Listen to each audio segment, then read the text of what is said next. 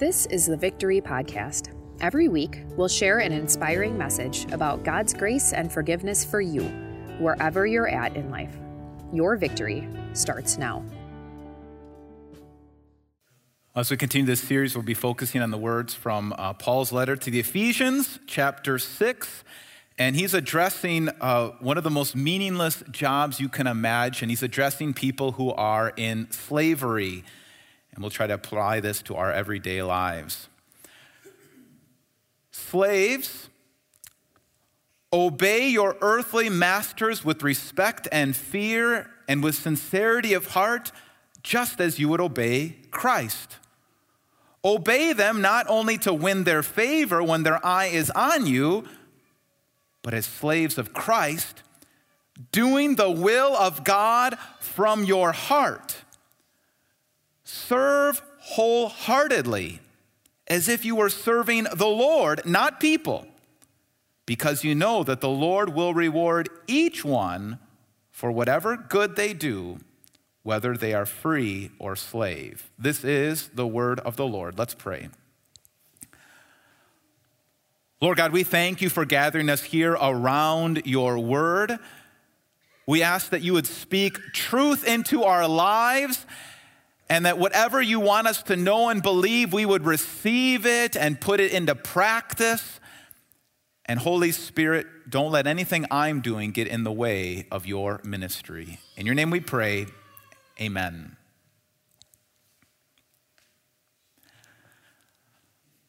Love what you do, and you'll never work a day in your life.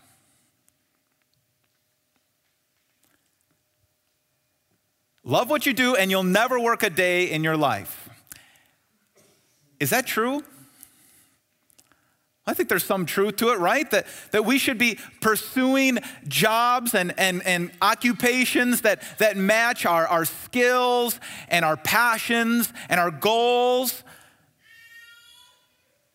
But there's almost kind of a, a false promise or a false hope in this verse here, or this idea that, that if I'm having any difficulty at work, if work is not going my way, if I'm not enjoying work, well, it's because I haven't found what I love. And if I could just figure that out, if I could just change jobs and, and find that one job that I really love, then it wouldn't be toil anymore. Then I would really love my work.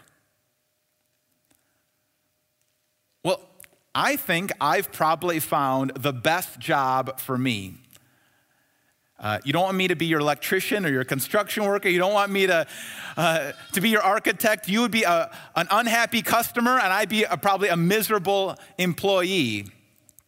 I think I'm wired for this kind of work of, of studying God's word and preparing sermons and writing and teaching and preaching and counseling. This is what I've always wanted to do.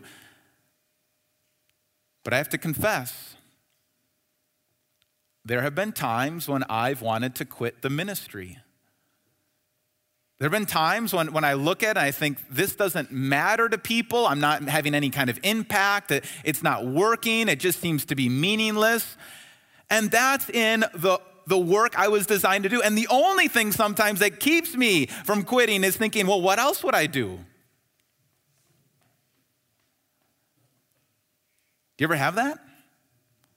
I mean, do you ever have that? And, and, and, I'm not talking about the, the jobs you hate. I'm talking about the jobs that you love, the ones that you were looking forward to. Maybe you were always looking forward to being a mom, a stay at home mom, or a dad. Maybe you were looking to, to have that job of, of, of being that architect, that construction worker. Maybe you wanted to be that electrician. Maybe you wanted to be that teacher. You were always looking for that job, and you finally got that work, and you're doing the thing that you thought you were supposed to do, and sometimes you want to give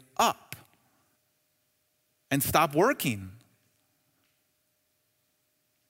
Because even in the best jobs, it just seems meaningless. It doesn't seem to have any lasting value. It doesn't seem to matter. Well, have you ever felt like that? I, I want to read something to you written by uh, Solomon. He wrote this 3,000 years ago, and I think kind of echoes uh, these feelings. We can resonate with what he's saying. Now, let me give you a little background to Solomon. He was the third king in Israel, and his father, King David, had set him up. King David had fought all the wars and battles and gotten rid of all of his enemies, so he didn't have anything to worry about. He didn't have to, he had, had plenty of time on his hands because he didn't need to fight any battles. His father, King David, gave him an incredible inheritance. So he had all the money he wanted. And then God gave him incredible wisdom and skill. And so he had all the time he wanted, all the money he wanted, and all the brains he wanted, and all the opportunity he wanted. And, and he took advantage of it. He, he built this incredible palace. He built the temple of the Lord and all these other structures. He did all this kind of research and writing and, and, and had this expanding kingdom. The best job, the most the most uh, important work that you can imagine, the most fulfilling work you could imagine. And this is what he says towards the end of his life as he looked back on all the things that he's accomplished. So I hated my life because the work that is done under the sun was grievous to me all of its meaninglessness, uh, a chasing after the wind. I hated all the things I had toiled for under the sun because I must leave them to one who comes after me. And who knows whether that person will be wise or foolish? Yet they will have control over all the fruit of my toil, which I have poured my effort and skill under the sun. This too is meaningless. So my heart began to despair over all my toilsome labor under the sun. For a person may labor with wisdom and knowledge and skill, and then they must leave all their own all they own to another who has not toiled for it. This too is meaningless and a great misfortune. What do people get for all the toil and anxious striving with which they labor under the sun? All their days, their work is grief and pain. Even at night, their minds do not rest. This too is meaningless.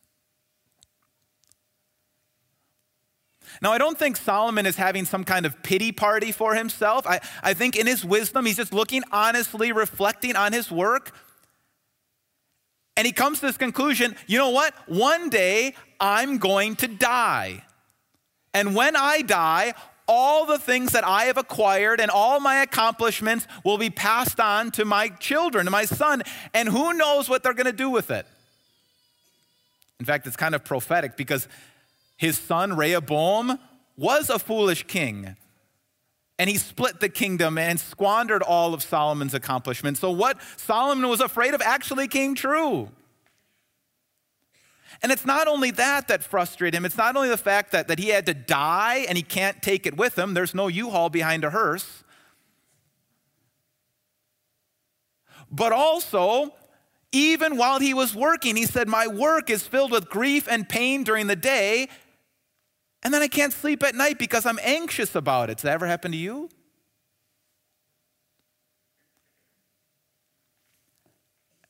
And so he didn't know what to do. He, he didn't know why he worked so hard. He couldn't find any meaning. And he uses this phrase five times. You saw it highlighted in the text. Five times he uses this phrase, under the sun. What that means is Solomon was looking at his life from the street level.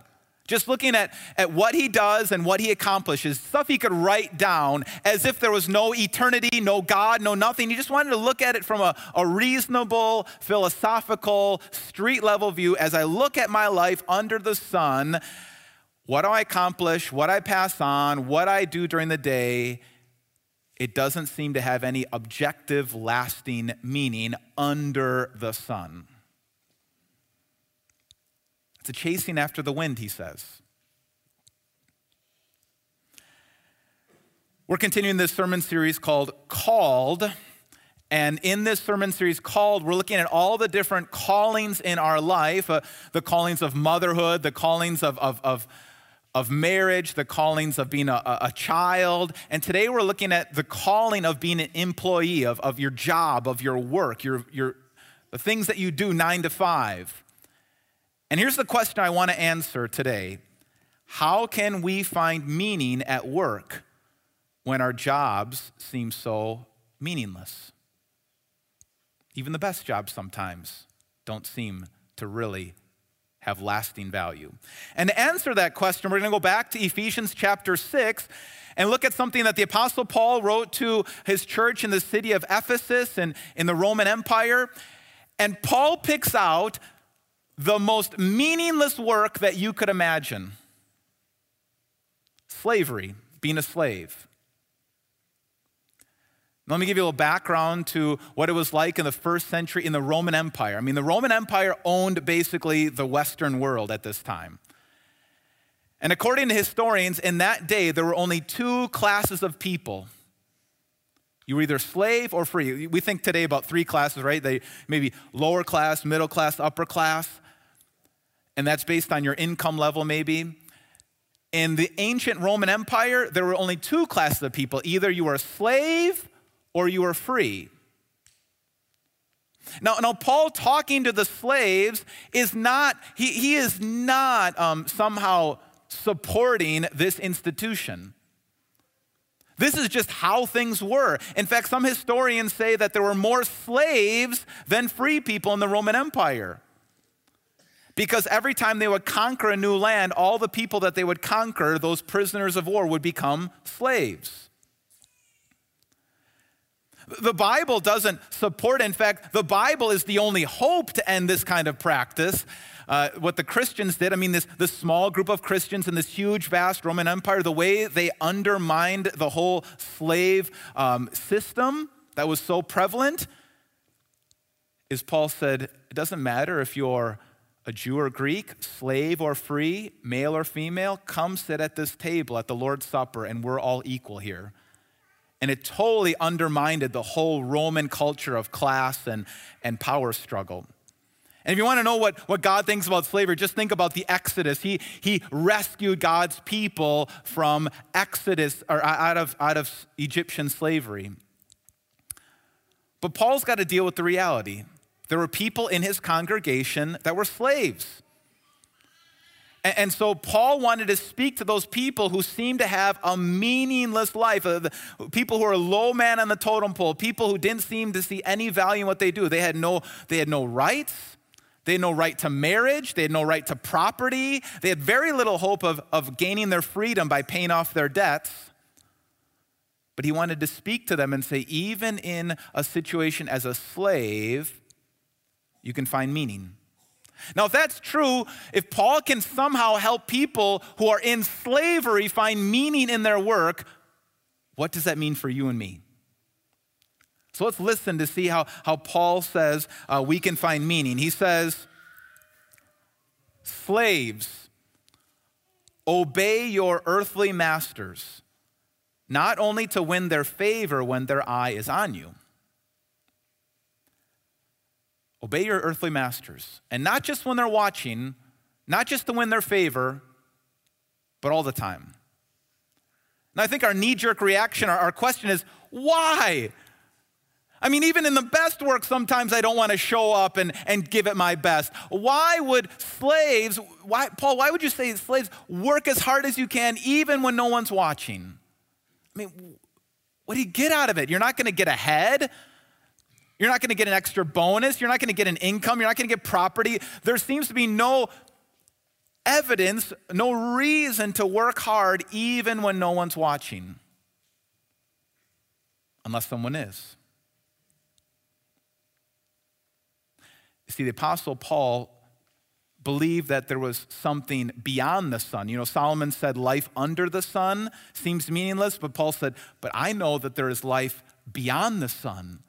There is someone beyond the sun and something beyond the sun that gives our life meaning and purpose. There is an incredible story that we need to be aware of. And so let me read the whole section of, of how Paul looks at the world. He says, Slaves, obey your earthly masters with respect and fear and with sincerity of heart, just as you would obey Christ.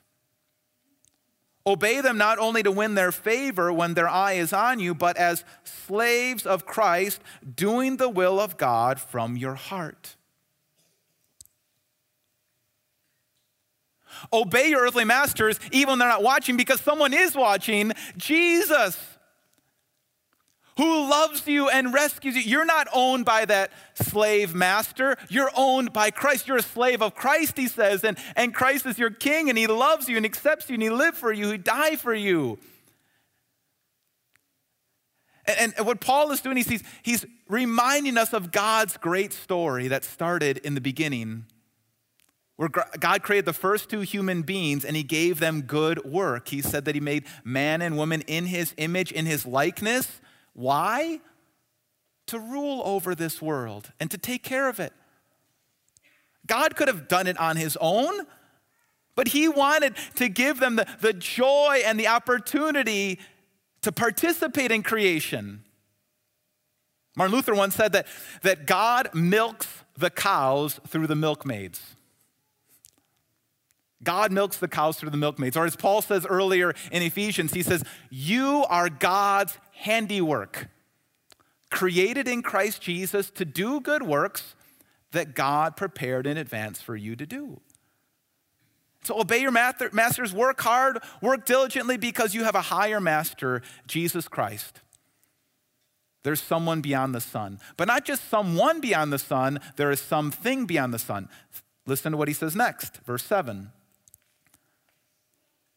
serve wholeheartedly as if you were serving the Lord, not people, because you know that the Lord will reward each one for whatever good they do, whether they are slave or free. See, Paul believed that not only did this world have a beginning where God gave us good things to do, and he carries out his work in creation through us, through our work, and we're working ultimately for God. But Paul believes that there's a last day. Those of you who attended that class I taught on, on heaven, uh, we emphasize this a lot that, that Jesus is coming back to judge the living and the dead. He's going to resurrect our bodies and resurrect our world. And Paul says that on that day, the Lord will reward each one of you for whatever good you do, whether you're slave or free. So your boss might not give you a bonus, but God will. God promises to reward you on that last day for all those things you did in secret, whether you're, you're a middle uh, a minimum wage employee, what you do faithfully in God's name will be rewarded on the last day. No matter what kind of work you do, no matter who you are, what you do in secret for Jesus in his name will be rewarded in the last day. That might be a surprise to you. Maybe you never heard that before, but that is exactly what Paul says here in this reading. And it gives meaning and purpose to everything that we do.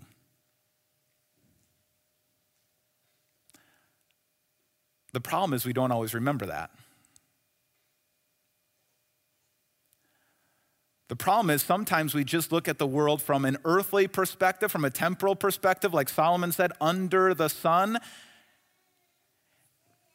And if this life, as it is now, is all that we have, well, it's no wonder then that we compromise to get ahead. It's no wonder we're so obsessed about being recognized and approved it's no wonder that we fall into such selfishness and sin because we're trying to get everything we can out of this life if we think that this life is all there is. And we try to turn ourselves into our own kind of gods. And it makes us miserable. When we live for this world as it is, it makes us miserable. And it's sin against God. But that's why God came into this world. That's why God came into this world and lived the life that we were supposed to, did the good work that we were always supposed to do, died on the cross to pay for all those times that we lived just for this world, and all the times we've compromised on our ethics, all the times we've put in a lazy day of work, all the times we haven't worked for the Lord. Jesus did the hard work in our place to pay for our sins, and He rose again as a picture of what's going to happen again. It makes me think of that movie back in the, I think it was 1990s. Did you ever see the movie The Truman Show? The movie The Truman Show starred Jim Carrey, and, and, and what this movie was about is that Truman, Jim Carrey, his whole life was being taped. It was like a reality TV show. And everything was fake. Everybody in the village was an actor, and everything was contrived. And he was living kind of in this big bubble of a village. And the only person who didn't know that his life was fake was Truman. And he kind of felt like, man, life really doesn't seem to matter. I, I don't feel like this world is, is that real. And he had these hints that things aren't, aren't right. But he didn't know what it was until a woman, one of the actresses, came in and shared with him the secret that there's a world outside of this world. There's a bigger world and and a more true world and a real world. And the whole goal of the movie then was for Jim Carrey, Truman, to break out of the Truman Show. That's what we need. We need someone to come into our world to let us know that this world is not all there is and that's Jesus Christ. We need someone to know, tell us that, that there is a life of, of meaning and purpose beyond the world. But the difference between the Truman Show and reality is Jesus didn't come to tell us to break out of this world. Jesus came into this world to show us reality, and he said he's coming back again to blow the lid off this place. And everything that you've done in this world, in this life, in his name, by his power, through his spirit, has eternal impact, whether you're slave or free. Whether you're wiping down tables or you're saving lives on the in surgery, whatever you're doing, when you do it in the name of Jesus, it has an eternal memory, eternal value, and has eternal significance on that last day. It's not meaningless. And so that helps us answer our question how can we find meaning at work when our jobs seem so meaningless? Remember who you work for. Remember who you work for. I was thinking about this. I was washing the dishes this last week. I'm not washing these dishes just for myself or the family. I'm doing this for Jesus. You right? Anything you're doing, I'm doing this for Jesus. Washing the dishes has value. When I go and when I punch in at work, I'm not just doing this for my boss and his approval, I'm doing it for the one who already approves of me, Jesus Christ. I'm gonna work hard because I wanna show the world who God is. And even those things that I do that no one else sees, God will reward on that last day. so, this is what Paul is telling us work hard because you work for the Lord. Work hard because you work for the Lord. That's who you work for. And He loves you, and He accepts you, and He's proud of you, and He wants to use you. There's another great quote from Martin Luther. He said this The Christian shoemaker does, does his duty not by putting little crosses on the shoes, but by making good shoes because God is interested in good craftsmanship. I love that. A Christian salesman is not just somebody who's got a fish symbol on his business card. A Christian salesman is somebody who, who offers a service and is honest a Christian construction worker is not drawing little crosses on every board, but one that builds a good house because you're reflecting the image of God. You're reflecting our Creator who does all things good, all things well. And when you do things, the talents that you've been given, the gifts that you've been given in the name of Jesus, when you do it well, you do it for the Lord, it has eternal value. That's what a Christian hard worker is. It's working for the Lord.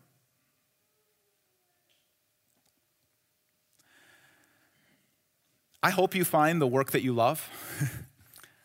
I hope you can find a job that matches your, your talents and your skills and your passions. But I want to let you know life under the sun, in this life that's still plagued with sin and death, it's still always going to feel a little bit like toil. Even in the best job, work is going to be work. It just is. It's going to be hard. It's thankless sometimes. It's going to be frustrating. Sometimes you're not going to get ahead. Sometimes you're not going to be rewarded. But even though life under the sun and work under the sun seems hard, as a Christian, it's never meaningless. It's never meaningless because what you do is done for the Lord and will be remembered for eternity. And so, Tuesday, after another day off, right? Hopefully you have off tomorrow. Tuesday, when you go back to work, just keep this one idea in mind. Remember who you really work for the Lord Jesus Christ, the one who saved you, who loves you, who accepts you, the one who's so proud of you. Amen. Let's pray. Lord God, forgive us for all the times that we have had blinders on our eyes to not see the real story. That you're coming back again. That our lives have eternal significance, that what we do right now will follow us into eternity. So we pray that you would forgive us, that you would love us, that you accept us, and that by your power, by your spirit, you would lead us to work hard because we're working for you. Amen. Thanks for listening to the Victory Podcast, brought to you by Victory of the Lamb in Franklin, Wisconsin. For video sermon archives, more information about us, and to let us know how we can meet you where you're at, go to victoryofthelamb.com.